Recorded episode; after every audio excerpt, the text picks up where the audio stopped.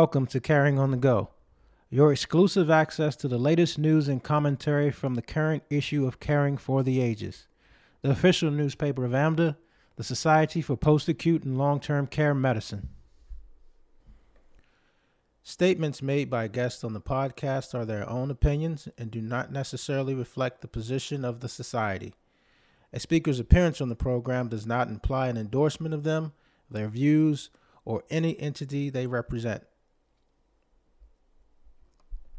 This podcast is eligible for ABPLM pre approved certified medical director credits. Details will be provided at the end of this podcast. And now here's our host of Caring on the Go, Dr. Carl Steinberg. Welcome to Caring on the Go. I'm your host, Dr. Carl Steinberg. Caring on the Go, a member of the AMDA on the Go podcast series, spotlights articles and stories from Caring for the Ages, the news magazine from AMDA, the Society for Post Acute and Long Term Care Medicine. With every new issue, we welcome Caring for the Ages editor in chief, Dr. Elizabeth Galik, to discuss some key articles. In this episode, we'll be highlighting the May 2022 issue of Caring. Dr. Galik is a nurse practitioner in long term care and community based settings through a clinical practice within the Sheppard Pratt Health System.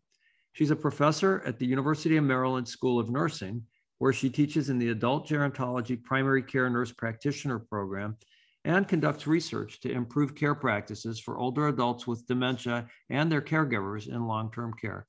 Beth, welcome back to Caring on the Go. Thanks so much, Carl. Thrilled to be back again. So it looks like this May issue is another theme issue on a topic that's really of great importance to our readers and those we work with the workforce shortage in post acute and long term care. And I want to commend you, Beth, on deciding to highlight this subject, even though there's obviously not a clear solution and a lot of hand wringing about how hopeless this situation is. So, what made you decide to put together this theme issue? So I imagine for anyone practicing in post acute and long term care these days, um, we are all getting to see the impact of the workforce shortage every day in our practice. There's always staffing shortages in post acute and long term care, at least there have been in the past, but the COVID 19 pandemic really exacerbated these shortages. And now we're starting to see others outside of the industry um, paying attention. Hmm. The staffing shortages in post acute and long term care are frequently discussed in the news by policymakers, patient advocacy groups, and they're regular topics at professional conferences.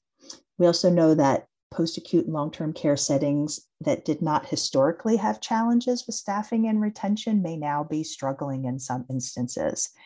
And um, just in my drives around my neighborhood and community, almost every post acute and long term care community that I drive past, I see help wanted signs posted mm. in front of the building. Me too. This is such a significant challenge right now.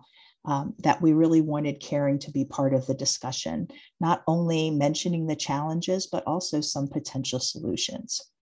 Yeah, that's fantastic. And and I know uh, I think facilities all across the country are, are facing, you know, having to use registry nurses that are not, uh, you know, they don't know our residents. Uh, they come in, they're just working a shift, punching a clock, and plus it's super expensive. And it's, uh, you know, uh, I don't blame a nurse for wanting to make a better salary, but it's, uh, I'm, it saddens me that our patients are the ones that that kind of suffer from that. Yeah it, it is really hard right now. Yeah. So uh, today we're going to start out by talking about May's front page top article by our senior reporter, Joanne Kaldy, on the general topic of our long term care workforce shortage, including some perspective from David Grabowski that he shared at our society's annual meeting in Baltimore in March. So, what are some of the take home points of Joanne's article? So, a couple points. Um, one is just some of the numbers around the loss of workers. So, uh, the post acute and long term care arena has lost over 400,000 uh, workers. Wow. So, Crazy. that right now, nearly two thirds of nursing homes and about one third of assisted living facilities say that they're limiting new admissions because of their staffing shortages. And we know that while increased pay for frontline staff is helpful, it won't solve the problem by itself. Mm. So we have to start thinking about things like um, career advancement for staff and really trying to improve uh, working environments and working conditions. And the idea that medical directors and other clinicians and members of the interdisciplinary team really can help um, with direct care staff retention by um, treating these individuals with respect, acknowledging the great work that they do, um, you know, particularly um, our nursing assistants.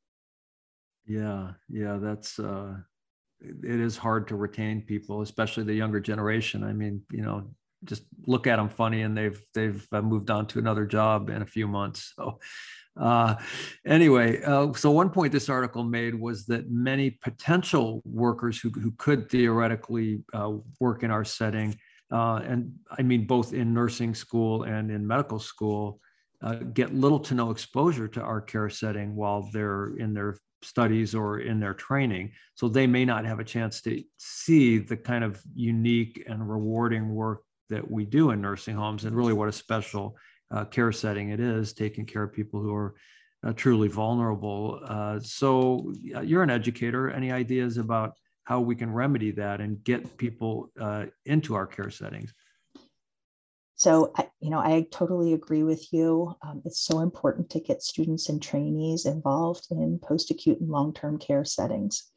And we know that many programs, whether it's medicine, nursing, pharmacy, um, those in recreation, social work, they're all looking for clinical sites for their students. And since the pandemic's onset, it's been even more challenging. And even if your facility is not, you know, what we would call a teaching nursing home, you can still volunteer to precept and mentor a single student. Um, if you're in education uh, or have that as part of your role, make students aware of the unique opportunities in post acute and long term care. Things like flexibility, longer appointment times than you'd see in primary care, more team based care, and getting to work with residents and families over time really can make a difference in their lives. The other strategy to use is engaging students in professional organizations early. Uh, there's many memberships that focus on geriatrics like AMDA that are um, free or have significantly reduced fees associated with their memberships or conferences. Mm-hmm. Um, so there's a lot of different things we can do. The other the other piece is a lot of programs have quality improvement um, projects that students need to engage in, and I think there's um, really not a better place to do it than in post acute and long term care. That's a great point. Uh, I liked what you said, and maybe our listeners, you know, those of you uh, who are situated in a way to do it, uh, can contact your local uh, medical schools, residency programs, uh, nursing schools, and say, I'm willing to precept. And, uh, you know, there are those people out there who have an interest in it. Uh, so that's, uh, you know, maybe that can be an action item for those of you that are listening that, that uh, have the ability to do that. So now let's move on to our second article for discussion, also from page one of the May issue from the desk of our new AMDA president, Dr. Suzanne Gillespie. Suzanne talks about how President Biden mentioned nursing homes in his State of the Union address, which I don't think any of us had ever heard uh, before. So we were sort of uh, tickled at that. Uh, and she details the five pillars of the administration's plan to reform long term care. Can you say a little bit about that and how we within the society are hoping to collaborate on these efforts? Sure, Carl. So the president's plan um, includes uh, the five pillars that target ensuring safe, adequate, and dignified care, enhancing accountability and oversight, increasing transparency, particularly transparency in ownership, strengthening strengthening the workforce, and ensuring um, pandemic and emergency preparedness. So I think some of the ways the society is supporting the president's plan um, are in areas of uh, accountability oversight and uh, adequate and dignified care, such as the Drive to Deprescribe program hmm. um, that's been going, ongoing for some time now. Also, AMDA's made it very public about um, their support in terms of uh, ownership transparency. And there are several workforce initiatives coming out of AMDA, including um, medical director competencies, the Futures Program, and interdisciplinary partnerships with organizations like the Gerontologic Advanced Practice Nurses Association and the National Association of Healthcare Assistants. Yeah, uh, well, that's great. And we are, uh, right, the House of Delegates at our meeting did uh, pass a, a, resolution that supported ownership transparency uh, and, uh, you know, letting people know uh, essentially where the money is going, I suppose, for facilities. Um, and we are also planning to take a couple of resolutions to the AMA House of Delegates in June, one of which has to do with uh, loan repayment for people who choose to work in post-acute and long-term care to, to, sort of make it be considered an underserved area, uh, and also possibly a path to citizenship for non-citizens who uh, choose to work some uh, certain amount of time uh, in our setting. So uh, there is a lot going on there, and I think Dr. Gillespie is a wonderful leader. I know she's going to continue to propel our society and its work forward in the year to come, as so many people and organizations are trying to figure out what uh, this whole reimagining of long-term care really will look like. And the uh, uh, National Academy of uh, uh, what is it, Science, Engineering, and Medicine, the old uh, yeah. Anyway, the there was a new um, paper put out uh, that some of our folks worked on uh, that uh, has a lot of ideas, including some really practical ones. So that's great. And um, just a, a, plug for the Futures program. Uh, uh, Dr. Gillespie uh, completed that, and that really got her engaged in um, the society. And now she's president. That's right. So uh, those uh, youngsters that are listening, or early career people who are going to be participating in the futures, or who have, that's exactly what uh, you might be able to look forward to. And we're we're always excited to get new, uh, you know, fresh faced people who bring a new perspective and and keep us uh, keep us in that growth, uh, you know, the, the growth mode. Caring on the Go will resume after this brief message from the foundation. Susan Levy, the chair of the Foundation for Post Acute and Long Term Care Medicine, and we're pleased to have this opportunity to share a glimpse of our mission and accomplishments due to donations from many of you listening, our generous donors. The Post Acute and Long Term Care Foundation is the only philanthropic entity dedicated exclusively to support and enable professionals and clinicians working in this critical service area. We've had the distinct pleasure to support such worthy projects as the Futures Program, providing more than a million dollars since inception to support practitioners developing their knowledge in their pursuits of service. Other funding priorities have included research on physician quality development measurements, the AMDA app, the Drive to Deprescribe initiative to optimize medication use in post acute and long term care, and AMDA's COVID 19 vaccination toolkit. Ongoing support will enable us to continue programs realizing our mission to support the quality of life for persons in the post acute and long term care spectrum and to inspire future and current practitioners and demonstrate the value of a trained and engaged workforce. Visit our new website at paltcfoundation.org. Help us if you can and will, and thank you for your continued commitment to our field. And now back to our podcast. So let's next move on to your Caring Collaborative column, Beth, on the role of clinical leadership or, or really clinical leaders uh, in workforce development in our care setting. I suspect that a lot of our listeners share your observations and experiences that it's increasingly difficult to attract and retain good employees in nursing homes and other post acute and long term care settings.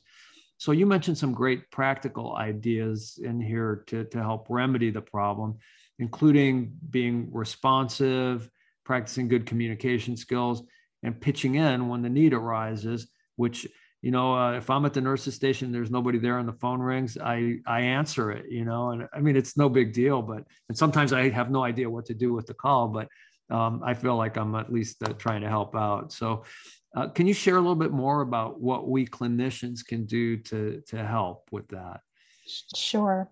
So when I wrote this, I really had the individual clinician in mind, as there are some really simple things we can do to help mostly promote retention of staff in these settings. Um, people are more likely to stay at a job when they feel valued and respected. Mm. And cl- clinicians can um, help this in a variety of ways. So, you mentioned before about being responsive. When a staff member reports a change in resident status to you, even if they're using non specific terms like she's just not like herself, um, take them seriously. Ask more questions, follow up with the resident, and then circle back to that staff member and provide the results of your assessment with the staff. Right. So and they can them. have yeah. Yep, yep. So that they can have the opportunity to learn and also to reflect on the value of them picking up those subtle changes. The other thing is um, to, to work on your communication.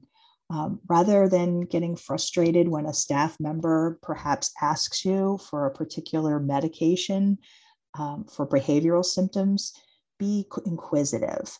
Say things like, Help me understand um, why you think that particular medication will be helpful in this situation. Or, what other things have you and the staff tried to manage this behaviors? Or what are you worried about happening if this behavior continues? And then work with that staff member to help solve the problem together. And, you know, Carl, I gave a good uh, uh, example about pitching in to help, whether it's picking up the phone, providing training or guidance reg- regarding donning and doffing PPE, helping to hand out trays or pour someone a cup of water or walk with a resident. There's little things that we can all do that will mean so much for, to the frontline staff. The other thing um, that I was thinking about that that talked more about recruitment, and I think this is a little more a little harder for uh, clinicians, but to be willing to accept people into the setting that maybe you traditionally wouldn't think would be there. So, folks who don't have medical experience. I remember um, early um, in my career in post acute and long term care, there was um, a woman that I had known. She had been one of my Girl Scout leaders, mm. and um, she had worked at a clothing store that had shut down and had applied for a job as a nursing assistant with no previous medical experience. And um, she wound up staying with the facility and just being a significant role model and helped um, orient and mentor um, future nursing assistants for years and years. So just because someone maybe doesn't have that experience, giving them the chance and opportunity always makes a big difference. Uh, that's fantastic. Yeah, and and it, I think uh, being creative about the kind of people that uh, you try to to get into your buildings, um, I think that's that's where we need to be. We need to be doing that and being more flexible in in some of the the hours and the benefits and and uh, things of that nature.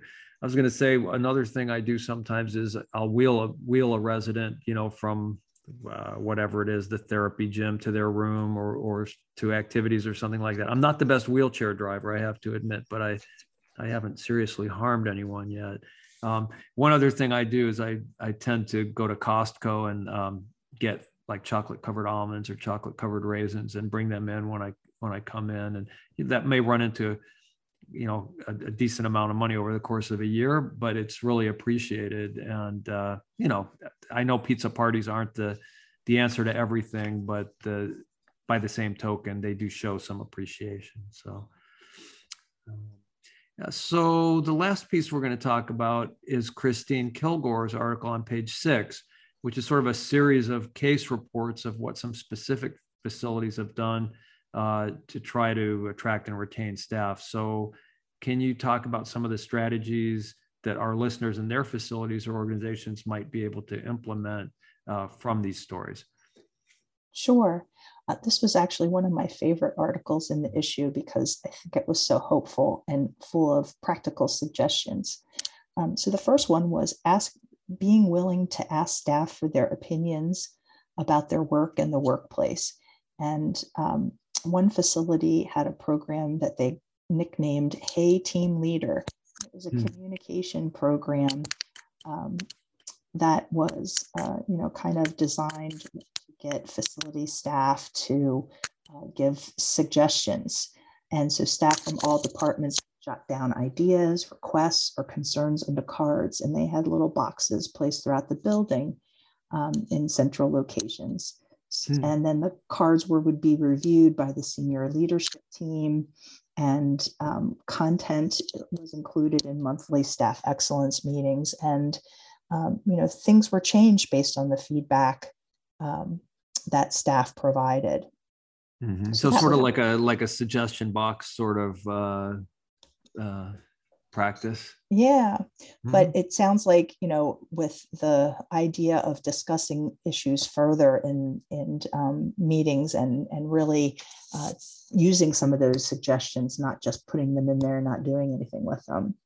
The other thing facilities did was um, talked about the importance of financial support for education, whether that's going back for a different certification or degree, um, perhaps a nursing assistant going on to become an RN, uh, but also continuing education for those who, um, you know, perhaps want to remain directly at the bedside and, and not change their roles. And um, one facility had their own GNA program to really uh, train their frontline staff directly rather than relying on external programs. And other facilities did simple interventions such as a thank you note program for their staff or different recognition awards. So there's a variety of things that we can do that really don't cost a whole lot of money, but um, aside from the education, I guess, but um, but still engage staff and, and try to help them feel like they're important.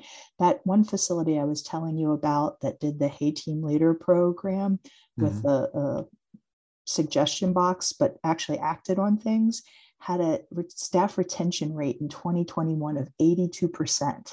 Wow. That's unheard of, right? Yeah. And, so, and, yeah. especially in that year. So, something obviously was going right there. Yeah, yeah. Um, Beth, you mentioned a GNA. Is that a geriatric nursing assistant? Yes, yes. Tell me a little about that. So, in terms of their uh, the facility's own program, you mean, or is that a is that a? Um, I don't. I'm just not really familiar with the designation. And... Oh, so it maybe it's a Maryland thing. So, um, CNA, Certified Nursing Assistants in the state of Maryland, um, in order to work in a nursing home, not so much assisted living, but a skilled unit or a long term nursing home. Mm-hmm. Um, staff who uh, have to undergo a, a, specific geriatric nursing assistant program. So it's um, additional training on top of their CNA training. Oh, well, it's a good idea. I mean, yeah. Uh, I, obviously, our population isn't uh, isn't just a, a regular uh, regular population. they have got their own special needs. Well, that's uh, I hadn't heard that designation before, so thank you. Um, well, so I I wanted to um, briefly mention a couple of the other articles. I don't know if you want to uh, chime in on any of these, but Dr. Steve Levenson's column also addresses workforce issues, uh, which he notes are nothing new in our care setting, and you know has a bit of a regulatory flavor.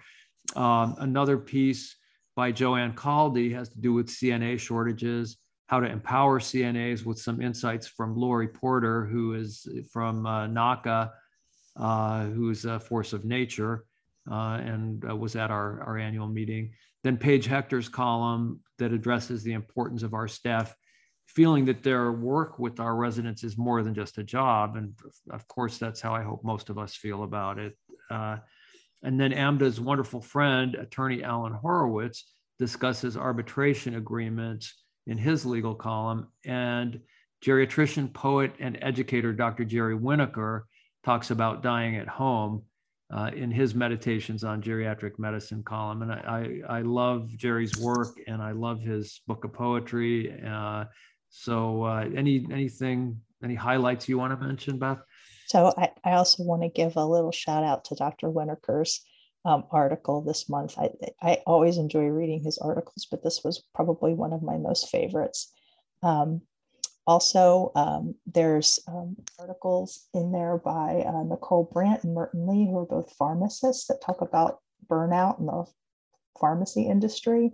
And our own Wayne Saltsman um, jumped in and um, helped us with a caregiver's corner, which has tips for families on how to actively participate with the interdisciplinary team and plans of care. So lots of good things in this issue. Yeah, yeah. So please check out the whole issue. It's really a great one. Uh, so Beth, I want to thank you and our managing editor, Tess Bird, for putting together this great issue on workforce issues. Issue, it's an issue on issues. Uh, before we close, do you have any final comments or wisdom to share? Well, I, you know, I think we just um, need to be creative in terms of workforce, innovative, and open to new ideas, and treat others as we would want to be treated. that's it's a great message to close on. Uh, so that's going to wrap it up for May's Caring on the Go podcast.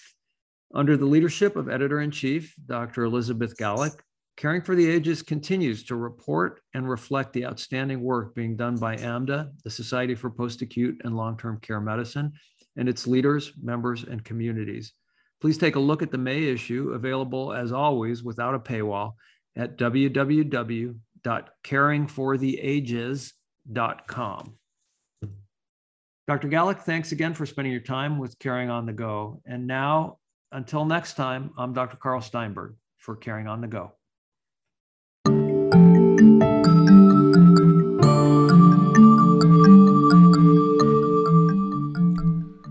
If you are a physician interested in obtaining ABPLM pre approved certified medical director credits for certification or recertification, go to our learning management system at apex.paltc.org. That's A P E X dot P A L T C dot org. Click on the podcast and follow the link to this episode.